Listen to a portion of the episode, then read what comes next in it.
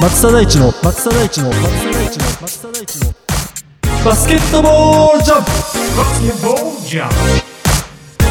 さあ始まりました。松田大地のバスケットボールジャムということで今回もスタートさせていただきます。今回はですね2022年3月27日から30日まで行われました B リーグアンダー15のチャンピオンシップ2022の大会のね模様を私の解説を交えてですねお届けしたいなと思いますのでぜひ番組最後まで楽しんでお聞きください。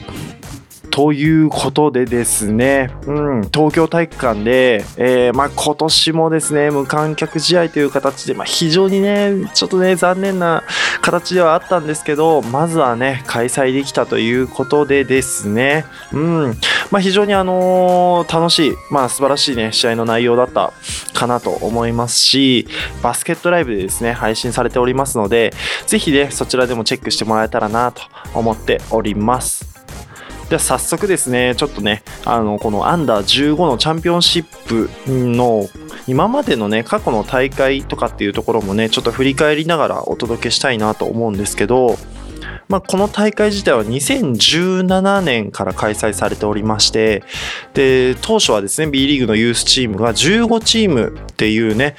数から参戦しましたと。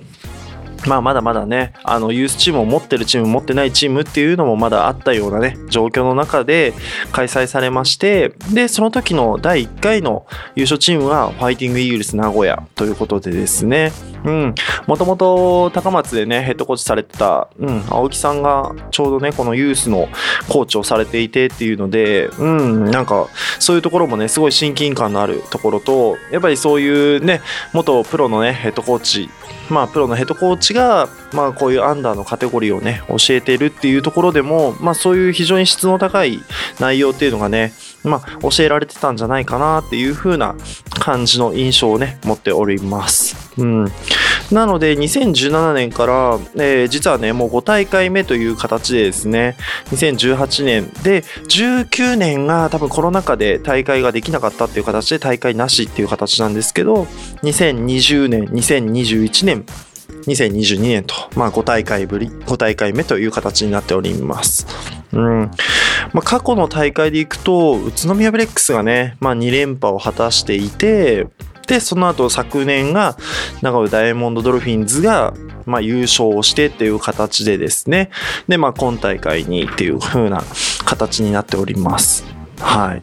まあ、ちょっと過去の大会を振り返るとそんな感じではあるんですけど、まあ、今年は名古屋ダイヤモンドドルフィンズが、まあ、2連覇を目指してというようなね大会の内容となってますので、うん、私も結構あの YouTube ごめんなさい バスケットライブでねあの配信見ておりましたけど、まあ、やっぱりね今の子供たち非常にねあの個々の、まあ、技術非常に上手、うん、上手ですしまあやっぱりレベルも非常に高くなってるなっていうのがねまあ試合を通じてねあの感じられる内容だったかなと思いましてうんまああのベスト16ぐらいからかなちょっと私もですね試合を見た内容とかねあと目の前にねボックススタッツとかもあるのでその辺を追いながらですねちょっとお話できたらなというふうに思っております。じゃあ早速ですねベスト16のあたりからいくとちょっとかいつまんでお話ししたいなと思うんですけどまずはですねえーベスト16でいくと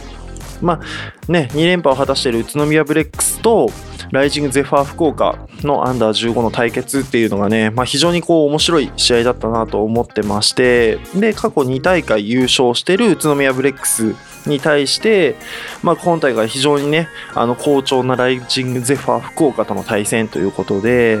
うん、まあ、今大会の非常にまあ注目選手として挙げられているのが、まあ、ライジングの11番内藤選手ですね。うん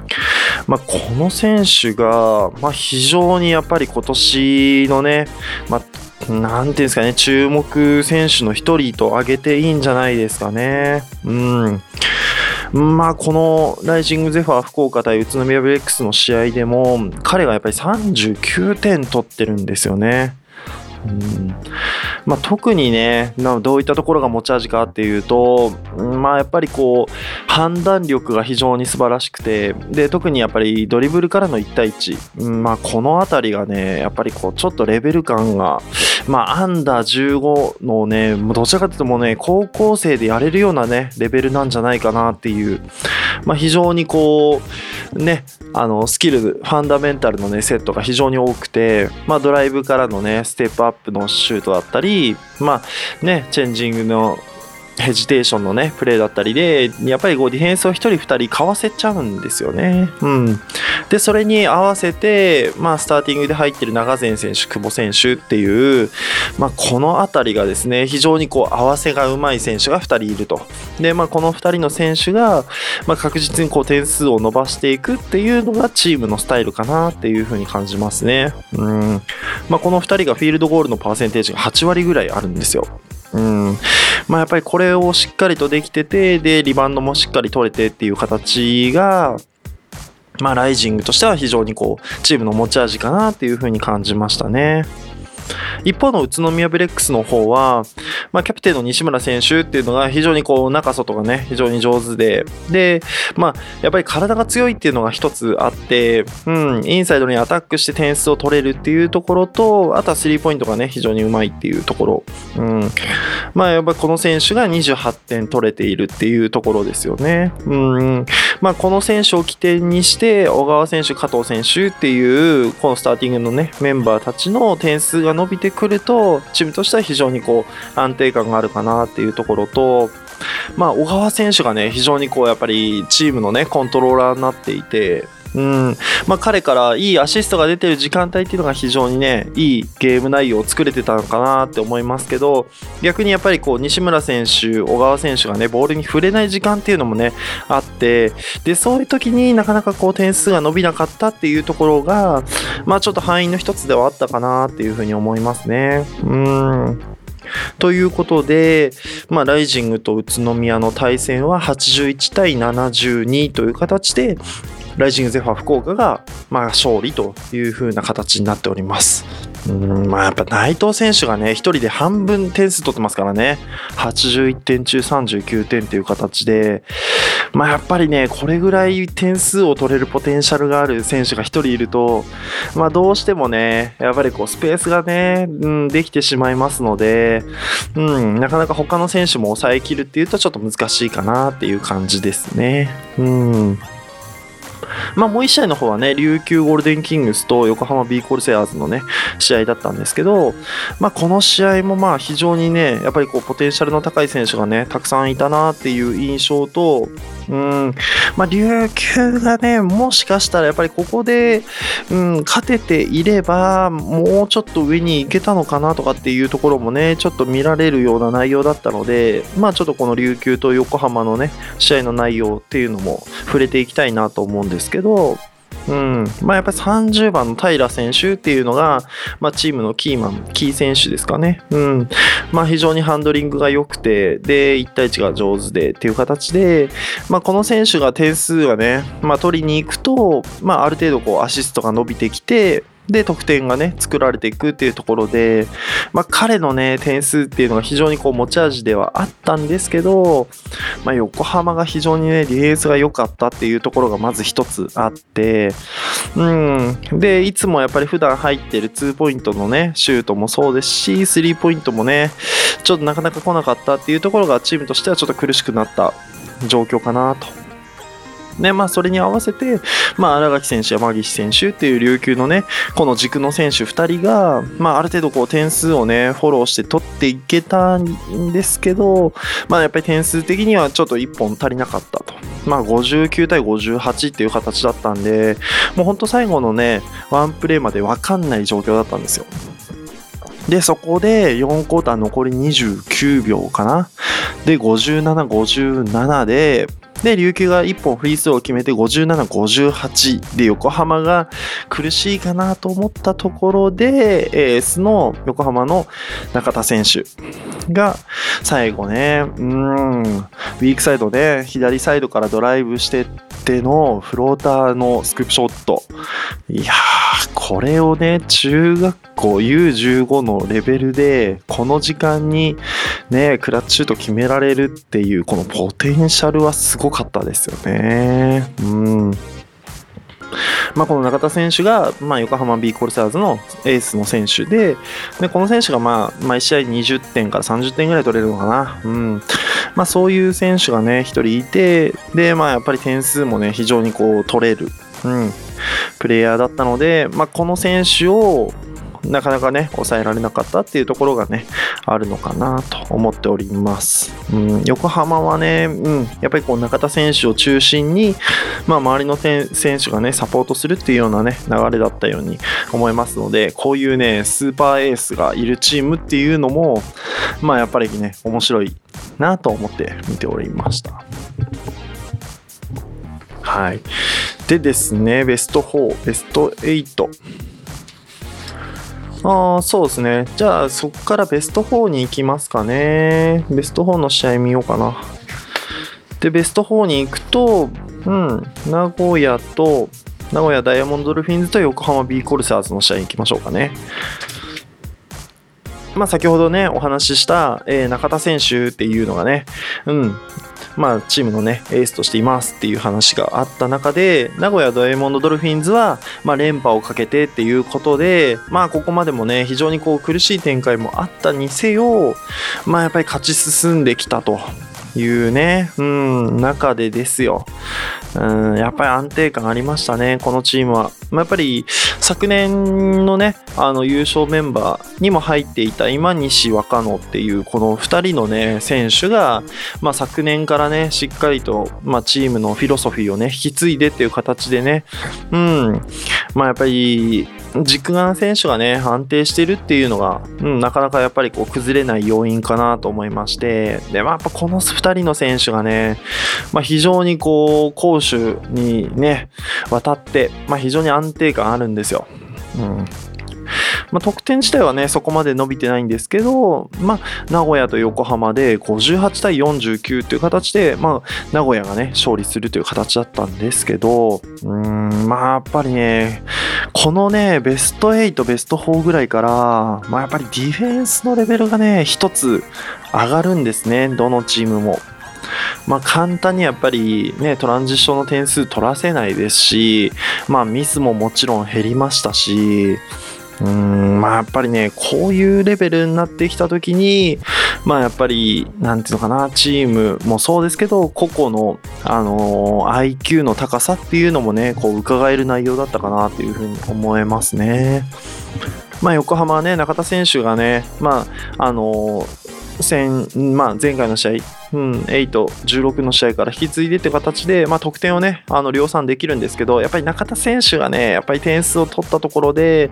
まあ、あのスターティングのメンバーがね、なかなかこう、その他のメンバーで点数が伸びないっていうところがね、ちょっと苦しい状況を生んでしまったかなと思ってて、うん、まあ、控えで出てきたね、伊藤選手、松代選手かな？伊藤選手と浦山選手か。うん。かな、まあ、この2人の選手がね、まあ、非常にこう点数を取ってくれている内容ではあったんですけど、いや、横浜がね、結局ね、中田選手をね、しっかり守るっていう、うん、名古屋サイドがね、そういうことができてきたところに、やっぱりね、うん、まあ、エース格の今西若野っていうね、この2枚、プラス、まあ、控えの選手もね、得点を取れるっていうところで、名古屋の方が、まあ、やっぱりね、うん、1枚ちょっと上手だったかなっていうような内容でしたね。うん。ベスト4のね、もう1試合の方は、うん、ここにね、福島が入ってきてるんですね。福島ファイアボーンズ対ライジングゼファー福岡ということで、まあ先ほどもお話しした通りね、ライジングゼファー福岡には内藤選手っていうスーパーエースがいまして、で、それに、まあ高確率で点数を取れる長前久保というね、この2人の選手がいるというようなね、チームのスタイルなんですけど、やっぱりね、うん、まあ、前半でね、結構こうね、苦しい、うん、ポイントを作ったんですよね、ライジングがね。うん。まあやっぱりね、内藤選手が前半だけで20点取ってきて、うん。まあやっぱりここがね、結構チームとしては、まあいいポイントを埋めたっていうところですよね。うん。でそれに対して福島は、まあ、柳井選手っていうね非常にこうハンドリングが良くてスピードがねあるポイントガードを中心に、うん、佐々木選手高野選手っていうね、うん、なんかアンダーの試合であのなんていうのかなしっかりしたねビッグマンってあんまいなかったんですけど、まあ、高野選手っていうね、うん、選手が185センチで、まあ、非常に体が強くてインサイドワークがね、うん、上手な選手がいて、まあ、やっぱり他のチームにしっかりとしたね、ビッグマンがいなかったっていうのもあって、彼が非常に まあ目立ちましたね。うん。まあやっぱりね、このレベルでインサイドワークが非常にうまいと、なかなかね、やっぱりこう手つけられないですよね。うん。まあ高野選手がね、やっぱりこう合わせでしっかりと点数を取っていくっていうところと、まあ柳井選手が、まあ、チームをコントロールしてっていうところが福島のね、持ち味で、で、やっぱりディフェンスが非常にいいと、うん、いう内容だったので、うんまあ、福島としてもね、すごい非常にチャンスのある内容だったと思うんですけど、まあ、やっぱりこうね、局面、局面になると、内藤選手がしっかりとね、点数を取れるっていうところで、ちょっとやっぱりライジング的には試合巧者な、うん、運び方だったかなっていうふうに思いますよね。うんまあね、あの、ここね、あの、トーナメントに入ってからのライジングのえースタッツ全部見てるんですけど、スリーポイントの確率がね、あんま良くないんですよね。もう、どれを通しても10%台とかじゃないかな。最後の試合だけが28%か。うん。っていう、結構ね、まあ、ここがやっぱりちょっと苦しい要因を作ってるかなっていう感じはするんですけどね。うん。まあ、他のチームはね、だいたい5本、6本とかっていうスリーポイントを決めてくるんですけど、うん。まあ、なかなか入ってなかったのかなっていう感じでですね。うん。まあ、やっぱりここがね、ライジングとしては結構ね、課題になってるところなんじゃないかなと、うん、思いますね。はい。やっぱりね、ただそれをね、こう、ね、余すぐらいの内藤選手のね、活躍。うん、まあやっぱりこれがやっぱりすごいですよね。うん。まあ非常にね、やっぱりこれね、ドライブからのね、うん、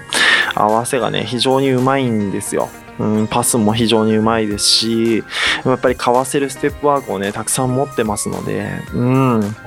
まあ内藤選手にはね、ちょっと期待したいですよね。はい。というところで、うん、決勝戦に移りますと、決勝戦が名古屋ダイヤモンドドルフィンズ対ライジングゼファー福岡ということでですね、はい、結果から申しますと、名古屋が59点、ライジングゼファー福岡が42点ということでですね、名古屋ダイヤモンドドルフィンズが2連覇を達成しましたと。うん。まあやっぱり、うん、先ほど言った通り、チームがね、まあ昨年優勝していて、で、まあ優勝した時に出場してたメンバーが2人いて、で、そのフィロソフィーをね、受け継いだメンバーが、やっぱりチームをね、しっかりと安定したね、なんていうのかな、プレーをね、作らせている。まあこういうね、ところがね、名古屋としては非常にね、うん、まあ、あの素晴らしいですよね。うん。まあ、チームとして一貫してるなっていうのは非常に感じていてで特にやっぱりねディフェンスが非常に素晴らしくて、まあ、簡単にねやっぱり点数を取らせないぞっていうところと、まあ、やっぱりそこからのねトランジションの作り方だったりとか、まあ、こういうのもね非常にこうチームとして安定感を生んでいるところだと思いますので、まあ、ここはねコーチングスタッフのねうん。まあ、素晴らしさっていうのがなんか非常にこう感じられる内容だったんじゃないかなと。まあもちろん他のチームもそうですけど、うん、名古屋はまあやっぱり非常にこうそういうところがね、こう、うん、なんか感じられるなっていうのは思いましたね。で、まあ、あのー先ほど名古屋のね、試合の話で、若野選手、今西選手っていう、まあ、昨年から出てるね、この2人のね、選手を筆頭に、うん、まあ、チームがね、やっぱり点数を伸ばしていけるっていう強みはあったかなと思うんですけど、うん、結果からいくとね、59、42っていう形ではあるんですが、実はね、前半だけ見ると、ね、21、28で福岡が勝ってたんですよね。うん。まあ、非常にね、こう、名古屋がいいですねって言ってる内容を福岡がやってくれていて、で、非常にやっぱりディフェンスがね、良くて、で、そこからね、ターンオーバーを誘発して点数を取れるっていうスタイルが、まあ、前半ね、非常にこう、垣間見えた内容で、まあ、なんかね、あの、ルーズボールに対してもね、しっかりハッスルして、うん、で、ルーズボールを奪って、で、それをね、点数につなげて、なんていうんで、まあ、チームとしてはね、まあ、この上ないね、内容だったんじゃないかなと思うんですが、いや、それをしっかりと修正して、自分たちがそれをやるんだよっていうのが、まあ、後半、名古屋はね、しっかりできたという内容ですよね。うん、後半のスタッツだけいくと、24 14対7、24対7で、ここでもう38対14ですからね。まあ一気にこう試合がね、こう違う試合になってしまったかなっていうような内容なんですよね。うん。まあライジングゼファー福岡としては、まあ非常にこうペイントアタックっていうのがね、非常に上手なチームで、うん、インサイドのね、得点がね、多いっていうのがスタイルだったんですけど、まさかのね、やっぱり後半全然こうインサイドアタックができなくなるんですよね。ディフェンスのね、持ち味っていうのが名古屋が出して、で、結局ここを抑えられたっていうところが、まあ、チームとしては非常に難しい内容だったかなと。うん。で、結局ね、うん、最終的にはペイントアタックの点数を名古屋がしっかりと倍ぐらい取って40対22。うん、まあやっぱりこの辺の内容がね、チームとしては非常に、うん、作り方として、うん、良かったんじゃないかなと思いますね。うん。まあね、まあちょっとね、駆け足でお話しさせていただきましたけど、まあ、ね、やっぱり大会のね、スケジュールの関係とかもあって、1日ね、2試合ずつ行われるっていうところもね、やっぱりポイントとしてはありますよね。うん、準決勝でやっぱりかなりね、うん、ハードワークしている中で、で、決勝でもっていう形になると、うん、やっぱりこうチームのね総力戦っていうのも必要になってきますがやっぱりねその中でもねスターティングエースのレベルの選手たちっていうのは、まあ、必ずねやっぱりこう長い時間ね出場しなきゃいけないですから、うんまあ、やっぱりそのあたりも含めるとポイントとしてはやっぱりこうチームのチーム力っていうところがね名古屋がやっぱり非常にね高かったんじゃないかなと。まあ、やっぱりプレータイムもシェアしながらプレーできる、まあ、そういうね、ここのチポテンシャルっていうね、チームのメンバーのね、まあ、そういうところが名古屋は非常に、まあ、良かったというような内容で、ライジング的にはやっぱりこう、スターティングのね、メンバーにどうしてもプレータイムがね、偏ってしまうことによる、まあ、やっぱり体力的なところがね、後半ちょっと響いてしまったかなっていう感じもありますので、うん。まあ、まだまだね、どのチームももちろんアンダー15ですからね、課題があって、それに対してチャレンジできていけたらいいんじゃないかなというふうに思いますね。うん。まあ、やっぱりチームのね、エースとなるような選手っていうのは非常にね、こう、まあ注目できる選手たくさんいると思いますし、ね、なんかちょっと噂では内藤選手はもう海外のね、高校に進学すると、まあ AMG アカデミーかなっていう形で、まあ、あの世界最高峰のね、まあ、あのバスケットボールアカデミーですよね。うん。ね、まあそういうところに、まあ進むって、進学するというところもね、なんか噂ではありますので、まあこういうね、高校から海外にとか、うん、ね、こう、アンダー18で、ね、こう、なんていうかな、プロのレベルにね、こう感じられるようなね、選手がね、増えてくると、うん、やっぱり育成というところのね、成果っていうのがね、こう見えてくる内容かなと思いますので、まあそういう意味でもね、まあやっぱりこの大会をこう見ておくっていうのは、まあ今後のね、まあ金の卵じゃないですけどね、うん、まあ非常にね、そういう選手になり得る、うん、プレイヤーがね、たくさんいますので、まあ非常にこう面白い内容だったかなというふうに思っております。はい。私ももうちょっとね、あの、バスケットライブでね、まあ配信を見ながらっていう形で、もう一回こうね、追っかけていけたらなと思っております。はい。ということでですね、B リーグアンダー15チャンピオンシップ2022というのがですね、まあ、開催されまして、まあ、今回は名古屋ダイヤモンドルフィンズが大会2連覇ということでですね、非常にこう、楽しい、まあ、面白い試合をね、やっていただけたんじゃないかなというふうに思っております。うん。まあ、あの、今後もね、こういうアンダーの試合もそうですし、まあ、実はね、この B リーグの U15 の裏側ではですね、まあ、あの、ミニバスケットボール大会のね、全国大会も行われてまして、で、まあ、こちらもね、まあ、非常にこう、ね、大会ができるかどうかなんていう話もあったんですけど、うん、なんとか開催されてっていうね、ことで、まあ、ミニもね、盛り上がってますし、うん、まあ、そういったね、内容もね、今後ちょっとお届けできたらなと思いますので、はい。まあ、とはいえど、まあもうね、4月に突入すると W リーグのね、ファイナルがね、待っておりますので、まずはね、W リーグをちょっと追っかけながらっていう形で、で、その中で、まあ B リーグのね、チャンピオンシップ、NBA のプレーオフに向けて、まあそういったところがね、メインになってくるんじゃないかなというふうに思っております。はい。まあ今後の配信につきましてもね、楽しんでお届けできたらなと思いますので、ぜひお楽しみにしておいてください。ということで、今回は以上とさせていただきます。最後までお聴きいただきまして、ありがとうございました。バスケットボールコメンテーターの松田大地でした。